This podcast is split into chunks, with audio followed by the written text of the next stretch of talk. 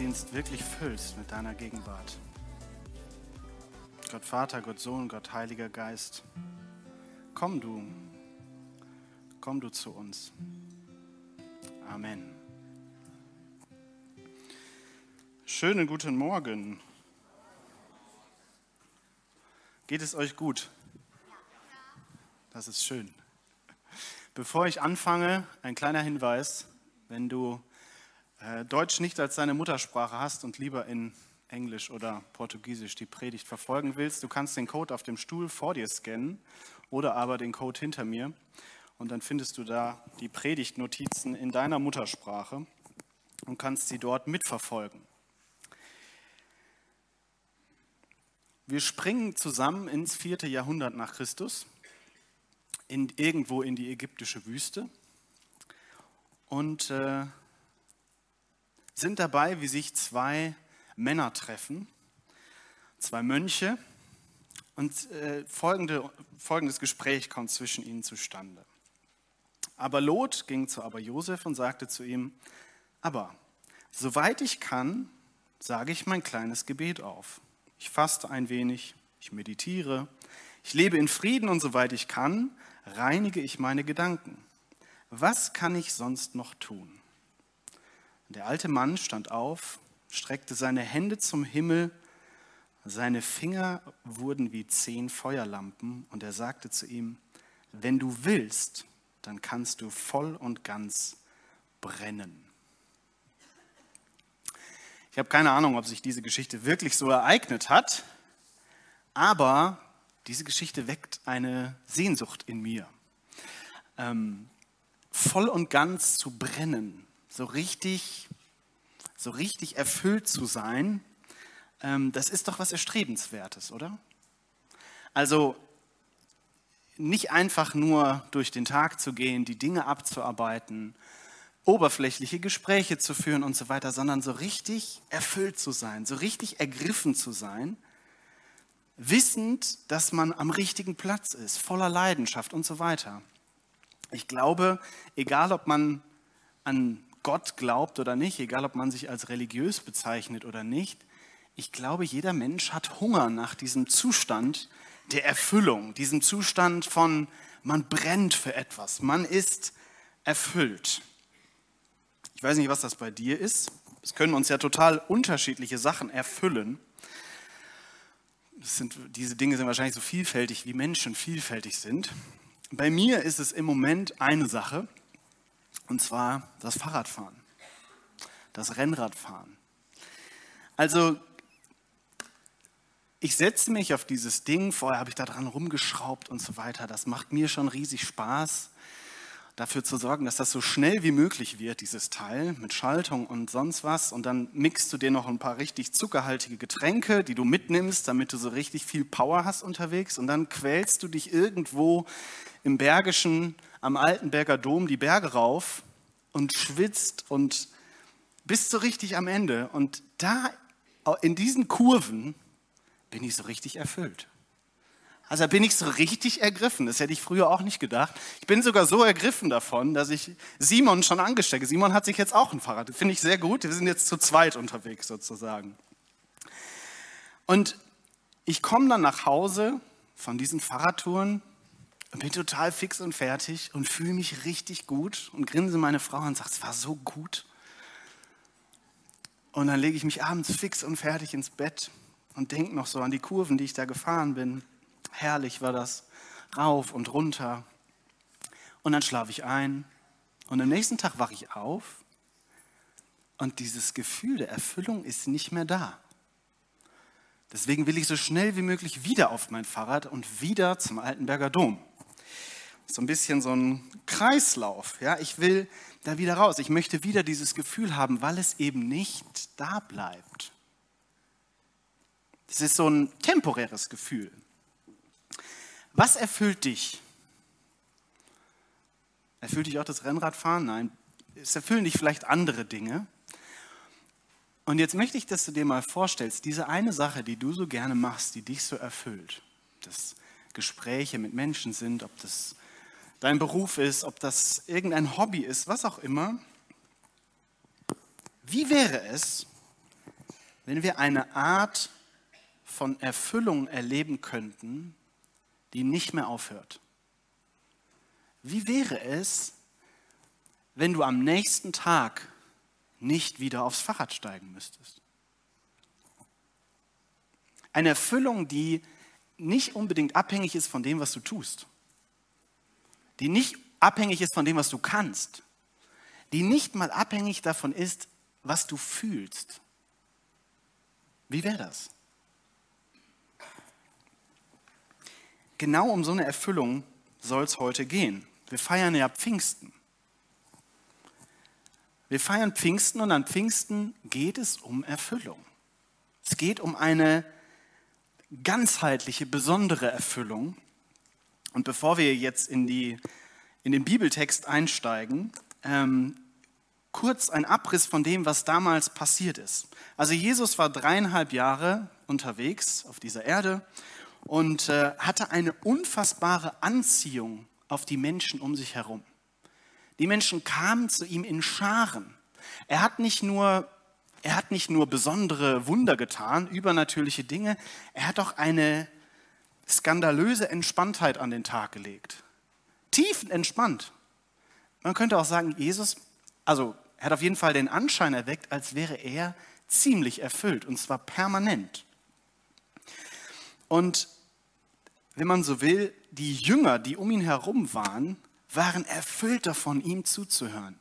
Sie waren erfüllt davon, mit ihm unterwegs zu sein, zu sehen, was er tat, von ihm zu lernen, seine Worte zu hören, von ihm angesprochen zu werden. So. Und dann wird dieser Jesus ungerechterweise verurteilt, er wird gefangen genommen, verurteilt und er stirbt. Und für die Jünger sieht es so aus, als wäre Game Over. Und plötzlich taucht er wieder auf. Er scheint doch nicht tot zu sein, aber er ist ja eigentlich gestorben. Und er redet dann selbst davon, dass er auferstanden ist. Dass er tot war, aber nicht tot geblieben ist. Und das verstanden sie noch viel weniger. Also für sie war das, glaube ich, eine ziemlich verwirrende Zeit. Und er sprach davon, dass die Kraft Gottes ihn auferweckt hat. Dass der Geist Gottes ihn auferweckt hat und dass dieser Geist irgendwann kommen würde auf die Jünger. Die Jünger hatten immer noch keine Ahnung, was das jetzt bedeuten würde. Und Jesus sagt, es ist eine alte Prophezeiung aus dem Alten Testament. Er sagt, Gott wird seinen Geist ausgießen auf jeden, der ihn empfangen möchte. Und dann sagte er, Männer und Frauen, ich bin jetzt weg. Ja, ich habe euch alles gesagt, was ihr braucht. Ich gehe jetzt in den Himmel zu meinem Vater und dann werde ich euch diesen Geist senden. Und das ist besser für euch. Es ist besser, wenn ich gehe und dieser Geist Gottes kommt, als wenn ich hier bleiben würde. So, und jetzt warteten diese Jünger, eine Gruppe von 100 Leuten, warteten und beteten. Und dann lesen wir Folgendes in Apostelgeschichte 2. Das ist praktisch der Beginn der Pfingstgeschichte. Schließlich kam das Pfingstfest. Auch an diesem Tag waren sie alle wieder im selben Ort versammelt. Plötzlich setzte vom Himmel her ein Rauschen ein, wie von einem gewaltigen Sturm. Das ganze Haus, in dem sie sich befanden, war von diesem Brausen erfüllt. Gleichzeitig sahen sie so etwas wie Flammenzungen, die sich verteilten und sich auf jeden einzelnen von ihnen niederließen. Und alle wurden mit dem Heiligen Geist erfüllt. Und sie begannen in fremden Sprachen zu reden, jeder so, wie der Geist es ihm eingab.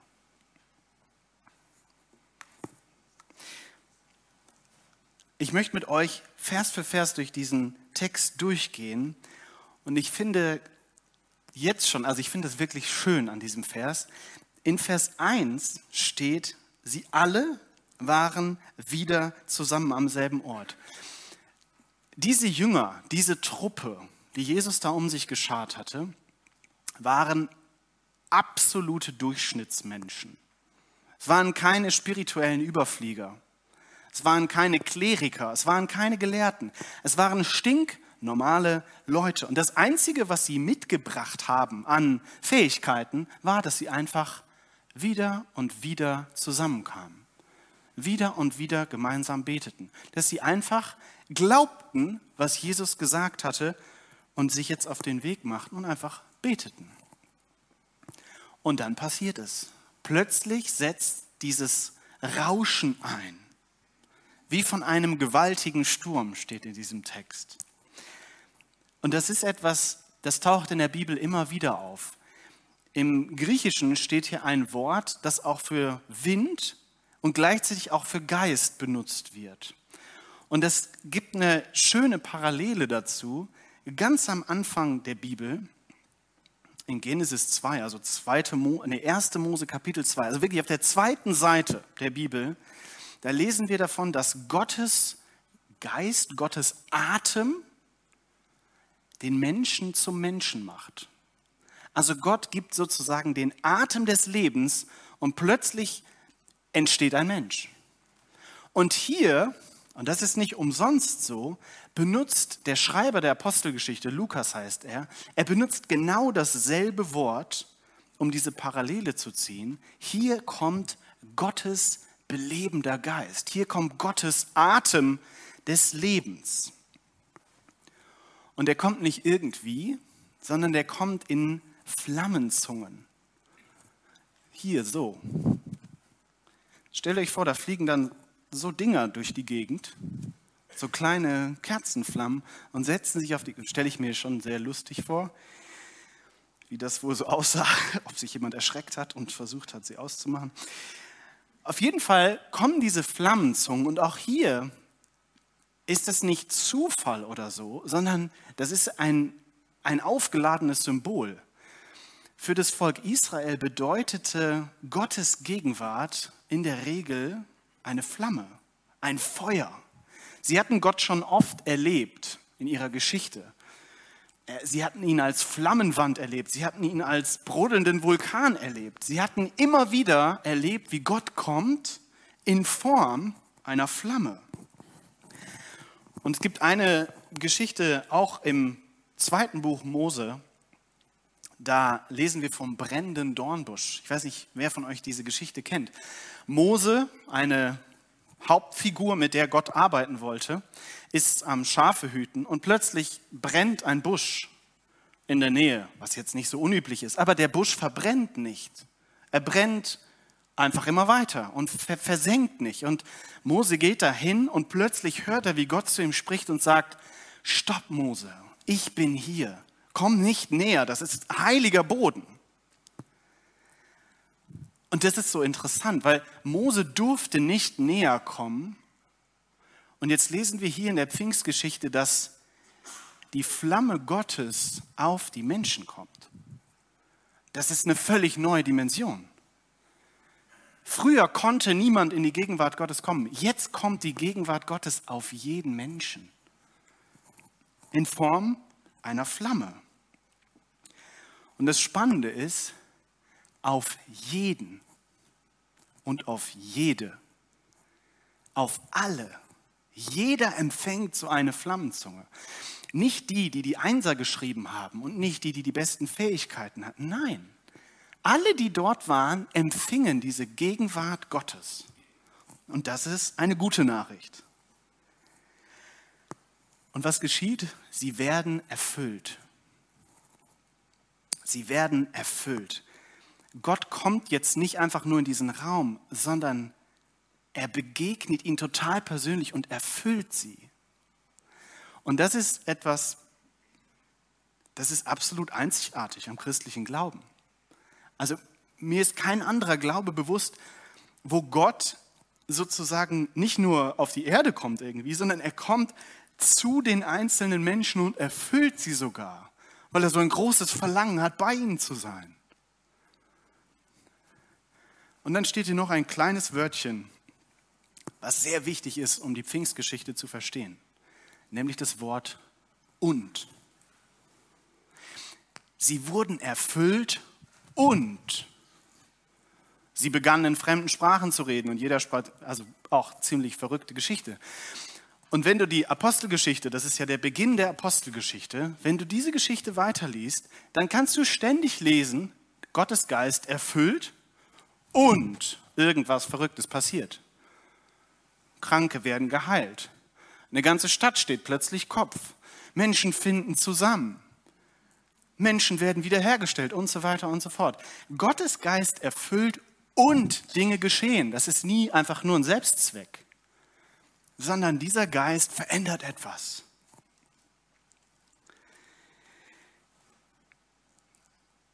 Was ist an Pfingsten passiert? Ich versuche das mal kurz zusammenzufassen. Es entsteht eine völlig neue Dimension der Gottesbeziehung. Das ganze Alte Testament über sah es so aus.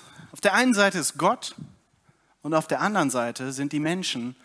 Und irgendwas ist dazwischen gekommen, nämlich die Sünde.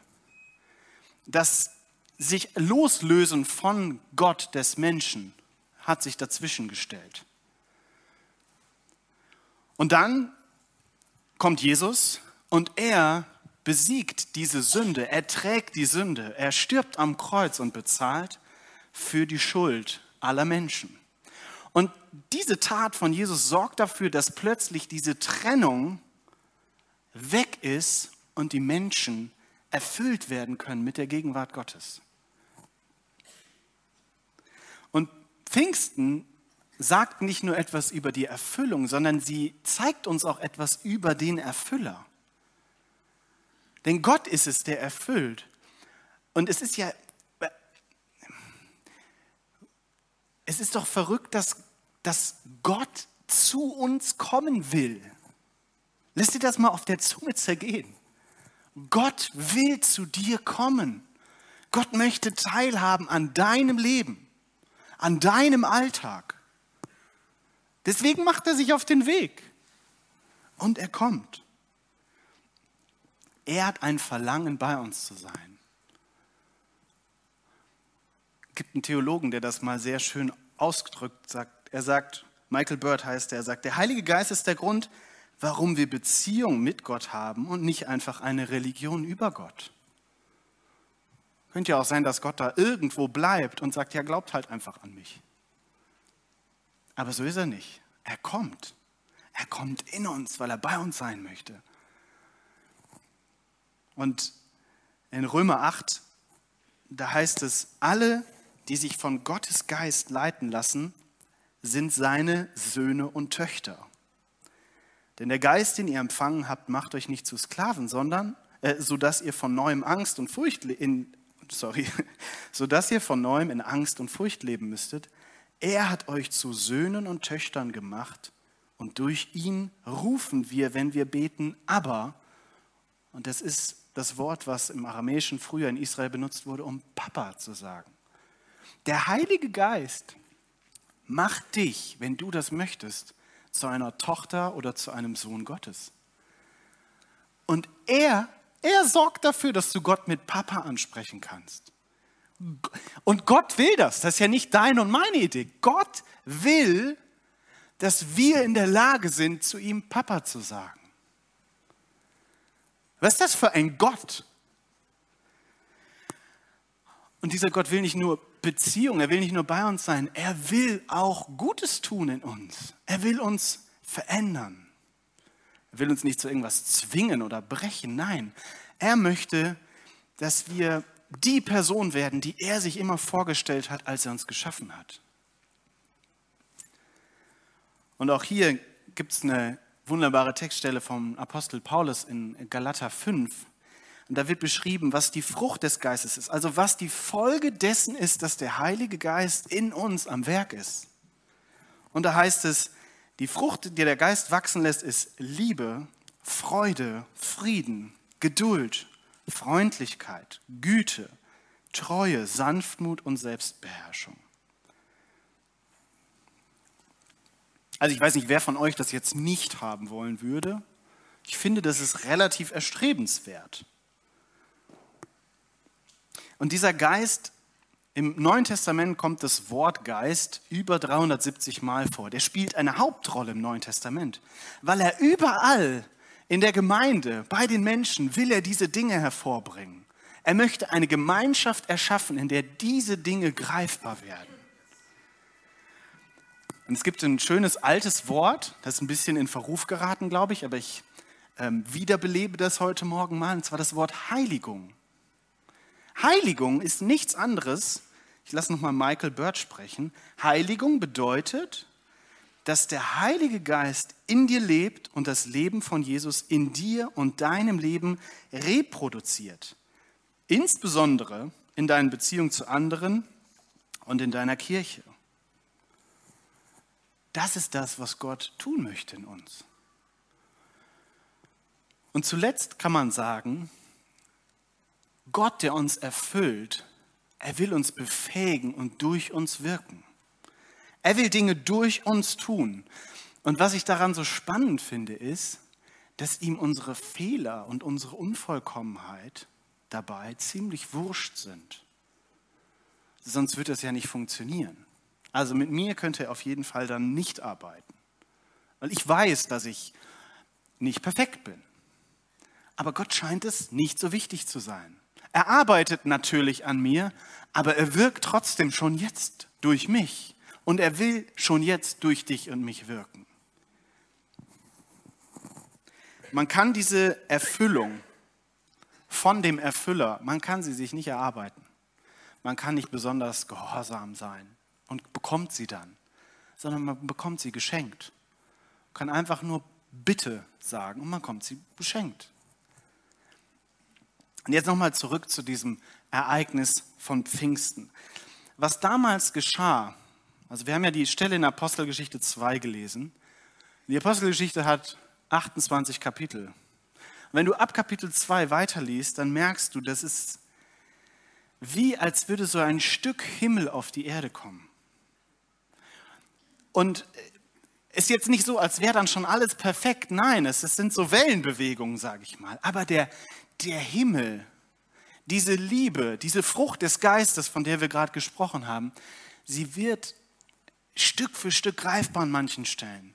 In Apostelgeschichte 2, 3, 4, 5 und 6 haben wir sozusagen den Bericht von der ersten Kirche, die entsteht. Und das ist unglaublich, mit was für einer Solidarität die plötzlich zusammenkam. Und die waren kunterbunt. Wahrscheinlich noch bunter als wir hier, wobei das schon schwer ist. Aber die waren, die waren so unterschiedlich, unheimlich unterschiedlich. Und der Geist Gottes führt sie zusammen und sie sind bereit, alles miteinander zu teilen. Und sie achten aufeinander und sie nehmen einander an. Und seitdem, seit dem Jahr Null oder seit dem Jahr 33 bis heute, kannst du unzählige Geschichten davon lesen, dass das immer wieder passiert. Überall. Wir nennen das Erweckungen meistens im christlichen Sprachgebrauch. Wenn irgendwo in einer Gruppe, in einer Kultur, in einer Gesellschaft der Himmel auf die Erde kommt. Das, lässt sich, das kannst du überall sehen, auf allen Kontinenten, überall da, wo plötzlich viele Menschen anfangen und sagen, Gott, ich will dich, da passieren die unfassbarsten Dinge. Gesellschaften werden verändert, Kulturen werden verändert, Dinge verbessern sich. Und jetzt mache ich hier mal eine kurze Klammer auf. Eine kleine große Klammer habe ich sie genannt. Und zwar für alle von uns, die sich Pfingstler nennen, ist diese Klammer. Die Live-Kirche nennt sich ja Pfingstkirche, weil Pfingsten uns etwas sehr, sehr Wichtiges ist. Pfingsten, das Wirken des Heiligen Geistes, das ist für uns, ja, das ist Teil unserer Identität. Und das ist auch gut so. Sonst würde ich hier auch nicht stehen. Also ich bin voll dabei, finde ich gut. Ähm, wenn wir an Pfingsten denken in der Pfingstkirche, dann denken wir in allererster Linie an das große Rauschen. Gott kommt. Heilung, Wunder. Ja, also es geht rund. Und wenn wir an das Wirken des Heiligen Geistes denken, dann ist das immer, dann ist es laut, dann ist es, dann sieht man es, ja? Dann merkt man, dann kann man das spüren, dann kann man das anfassen, wie sich Dinge verändern. Und wir haben da irgendwie, wenn wir an den Heiligen Geist denken, dann denken wir an diese, dann, das, ist, dann geht, das geht von Herrlichkeit zu Herrlichkeit. Ja, es ist in erster Linie alles übernatürlich, was dann passiert. Es ist so eine ganz tiefe Wahrnehmung, die wir da erleben und so weiter und so fort. Und wisst ihr, das ist, das ist alles okay, das ist überhaupt nicht verkehrt. Aber weil wir da so großen Wert drauf legen, neigen wir manchmal dazu, ein bisschen einseitig zu werden. Also für uns ist der Heilige Geist übernatürlich. Und alles, was er tut, ist auch immer übernatürlich. Und dadurch tun wir uns manchmal so ein bisschen schwer im Normalen, im Alltäglichen, im Natürlichen, nenne ich es jetzt einfach mal, Gottes Wirken wahrzunehmen. Also Gottes Veränderung in deinem normalen Alltagsleben, wo du sogar vielleicht noch mit anpackst, das klingt jetzt für uns nicht so krass Heiliger Geistmäßig, weil das ist ja eigentlich immer sehr laut obwohl die Bibel das sehr, sehr deutlich so darstellt, dass das alles immer ein und derselbe Geist ist. Also, dass Gott zum Beispiel in deinem, an deinem Arbeitsplatz, an dir und in dir wirkt, wenn dein Arbeitskollege dich mal wieder furchtbar nervt oder sogar was, was Unverschämtes zu dir gesagt hat und Gott dir jetzt die Kraft geben möchte, dass du nicht irgendwas Böses zurücksagst, sondern vielleicht sogar, dass du vergibst, dass du verstehst, was dahinter steckt und so weiter. Das klingt jetzt nicht so pfingstlich, oder? Das klingt nicht so. Nein. Aber genau das ist das, was der Heilige Geist in uns bewirken möchte. Weil wenn du das tust, wenn du da auf Gott hörst, wenn du diesen Schritt gehst in deinem stinknormalen Alltagsleben, dann wirst du mehr und mehr jemand, der Gottes Annahme, der Gottes Barmherzigkeit, der Gottes Liebe widerspiegelt. Und das wird dazu führen, dass du in eine immer tiefere Einheit mit Gott hineinwächst. Und soll ich dir was sagen? Das wird dich erfüllen. Das wird dich erfüllen. Und das ist das Wirken des Heiligen Geistes. Also, ich fasse mal zusammen. Diese kleine große Klammer möchte dich einfach daran erinnern, dass eine charismatische Sensation im Gottesdienst dich nicht dauerhaft erfüllen wird. Wir verwechseln das manchmal. Wenn wir, das, wenn wir Gott total krass wahrnehmen, ja, natürlich, dann, äh, dann, dann sind wir erfüllt. Aber das ist ja fast wie bei mir beim Fahrradfahren. Dann fährst du nach Hause und dann gehst du ins Bett und dann stehst du am nächsten Tag wieder auf und dann fühlt sich das vielleicht nicht mehr so an. Und dann hast du den Eindruck, jetzt, jetzt bin ich nicht mehr so erfüllt. Ich glaube, was Gott dir und mir heute sagen möchte, ist, es geht nicht so sehr um die Sensation, es geht um Beziehung. Diese Beziehung mit Gott, die erfüllt dich dauerhaft die kann ich heute erfüllen und die wird dich auch morgen erfüllen. Diese Beziehung ist es, die uns erfüllt. Diese Verbindung zu Gott, die er schafft. Und das ist ganz wichtig, die schaffen wir nicht. Wir kriegen das nicht hin. Aber er schafft das. Er möchte das. Er möchte diese Beziehung. Und diese, diese Beziehung bringt eine Erfüllung, die mehr ist als ein Hochgefühl die mehr ist als tolle Emotionen. Und bitte versteht mich nicht falsch, ich liebe das auch, so Begegnungen mit Gott zu haben, wo ich, wo ich das fast schon körperlich spüren kann. Ja, das ist Hammer. Aber das ist nicht alles. Im Gegenteil, es gibt viel, viel, viel mehr. Es ist, ich würde es so beschreiben, erfüllt zu sein vom Heiligen Geist ist eine unfassbar tiefe Überzeugung, eine tiefe Sicherheit, ein, ein Zuhause sein bei Gott, egal wo ich bin, egal wie ich mich fühle. Und e-, egal, ob ich gerade auf einem Berggipfel meiner Emotionen bin oder im Tal, Gott erfüllt mich. Wisst ihr, ich bin ehrlich zu euch. Bei mir ist es seit ein, zwei Monaten so, dass ich nichts spüre, wenn ich bete. Nichts. Da passiert nichts. Ich verstehe das auch nicht. Ich, weil ich kenne ja Situationen, wo das total intensiv ist. Und ich habe jetzt lange gedacht, das, that, that's normal. Das ist normal. So ist das, wenn man mit Gott in Beziehung lebt. Und das ist auch so. Und wenn das bei dir gerade so ist, Hammer, freue ich mich für dich. Bei mir ist es nicht so. Gar nicht. Es ist einfach still. Da passiert nichts. Ich frage Gott auch, bist du da? Keine Antwort, gar nichts. Nichts. Und als ich diese Predigt vorbereitet habe, habe ich wirklich damit gerungen, weil ich dachte mir so, was, jetzt werde ich da irgendwas erzählen, was ich ja selber gar nicht erlebe. Diese Erfüllung, diese Beziehung, diese Begegnung und so weiter. Und ich merkte, und das ist überhaupt nicht spektakulär gewesen, ja, es ist nicht die große Erleuchtung und so weiter, aber ich, ich sag mal, ich ahnte, ich ahnte so ein bisschen was davon, oder Gott hat mir so ein bisschen irgendwie die Augen dafür geöffnet, dass er mir hilft, in Beziehung mit ihm zu leben und befreit zu sein von meinen Gefühlen. Weil die Beziehung mit ihm mehr ist als Gefühle. Und ich war jetzt lange so unterwegs. Wenn sich's gut anfühlt, dann ist Gott da.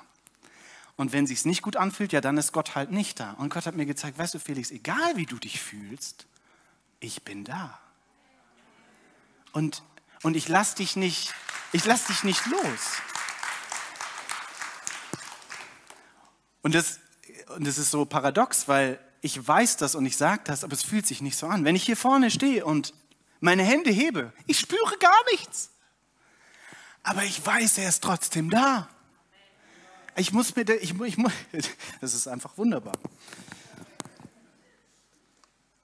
Ähm, der Apostel Paulus schreibt in Römer 8, Vers 38, da sagt er, ich bin überzeugt, und das gibt mir Ruhe, das gibt mir Kraft. Ich bin überzeugt, dass weder Tod noch Leben, weder Engel noch unsichtbare Mächte, weder Gegenwärtiges noch Zukünftiges, noch gottfeindliche Kräfte, weder Hohes noch Tiefes, noch sonst irgendwas in der ganzen Schöpfung, und ich schließe mich selbst damit ein, uns je von der Liebe Gottes trennen kann, die uns geschenkt ist in Jesus Christus, unserem Herrn. Das ist eine gute Nachricht. Auch meine ausbleibenden Gefühle, die ich eigentlich so wahrnehme, können mich nicht trennen von Gott. Und dasselbe gilt für dich. Ich weiß nicht, wie du dich da gerade so wahrnimmst, ob du total erfüllt bist und woran du festmachst, dass du erfüllt bist in deinem Glaubensleben.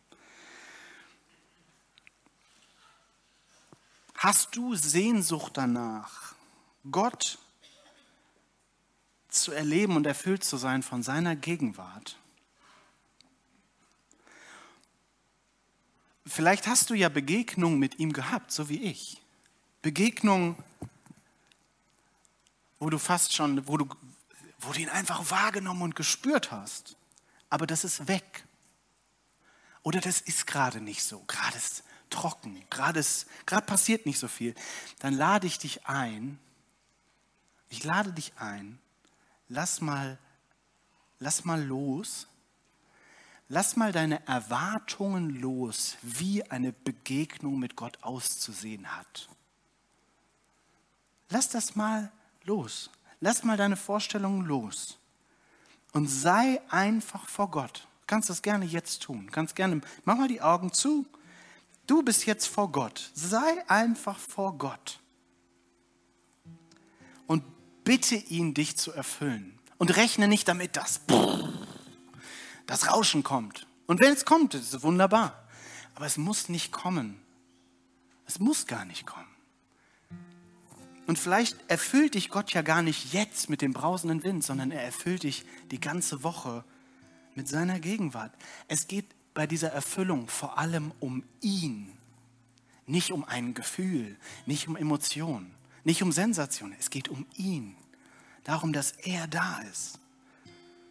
Und ich bin mir zu 100% sicher, wenn du ihn bittest und einlädst zu kommen, er wird dieses Gebet beantworten, aber auf seine Weise, nicht unbedingt auf die Weise, wie du sie dir vorstellst.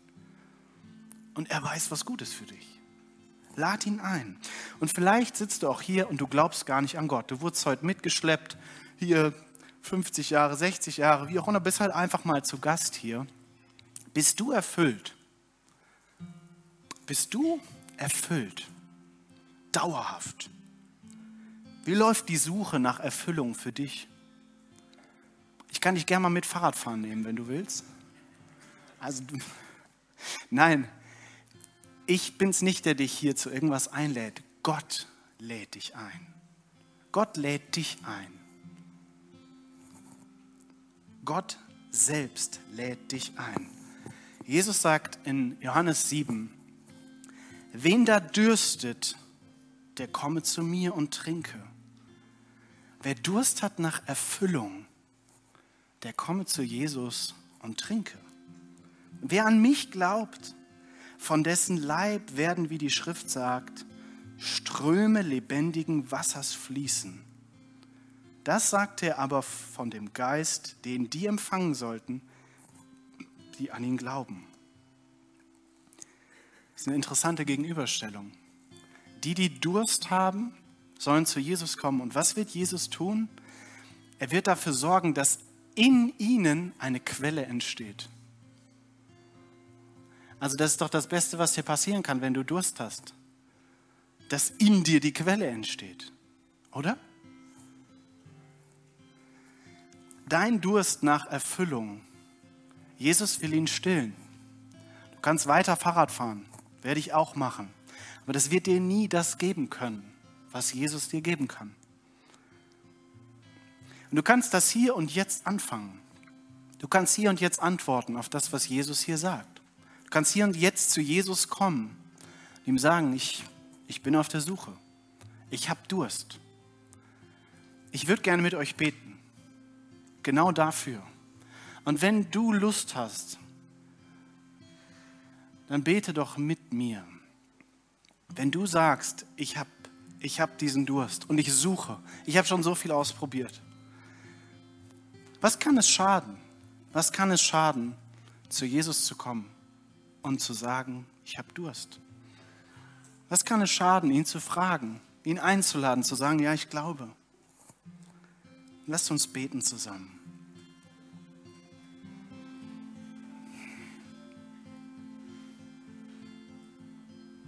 Jesus, du hast schon so vielen Menschen diesen inneren Durst gestillt. Dafür danke ich dir von ganzem Herzen.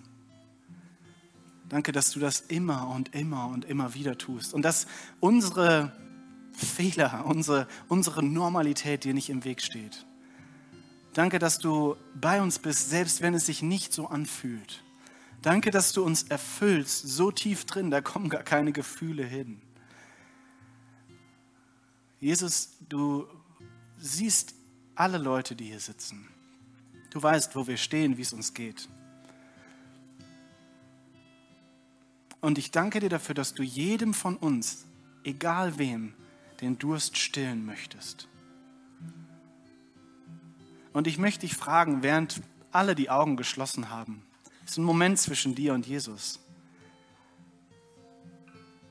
ob du von Jesus dieses Wasser bekommen möchtest, ob du erfüllt werden möchtest von ihm ich würde gerne für dich beten. Du kannst mir gerne mal kurz deine Hand zeigen. Einfach die Hand kurz hoch, dann bete ich für dich. Jawohl. Jesus, danke für diese vielen Hände, für diese vielen durstigen Menschen. Egal, ob das jetzt schon zum zigsten Mal ist oder ob es zum ersten Mal ist. Du möchtest den Durst stillen. Danke dafür. Und ich bitte dich, Herr, dass du das jetzt tust dass du den Durst stillst, dass du den inneren Hunger, dieses Bedürfnis, diese, diese Leere, die vielleicht da ist, dass du sie füllst mit deiner Gegenwart. Lass uns Pfingsten erleben. Lass uns erleben, wie du kommst und uns erfüllst, Herr. Danke, dass du so wunderbar bist und dass du uns kennst und dass du jeden Winkel in unserem Leben, in unserer Wahrnehmung, in allem ausfüllen möchtest, Herr. Und danke, dass du bleibst.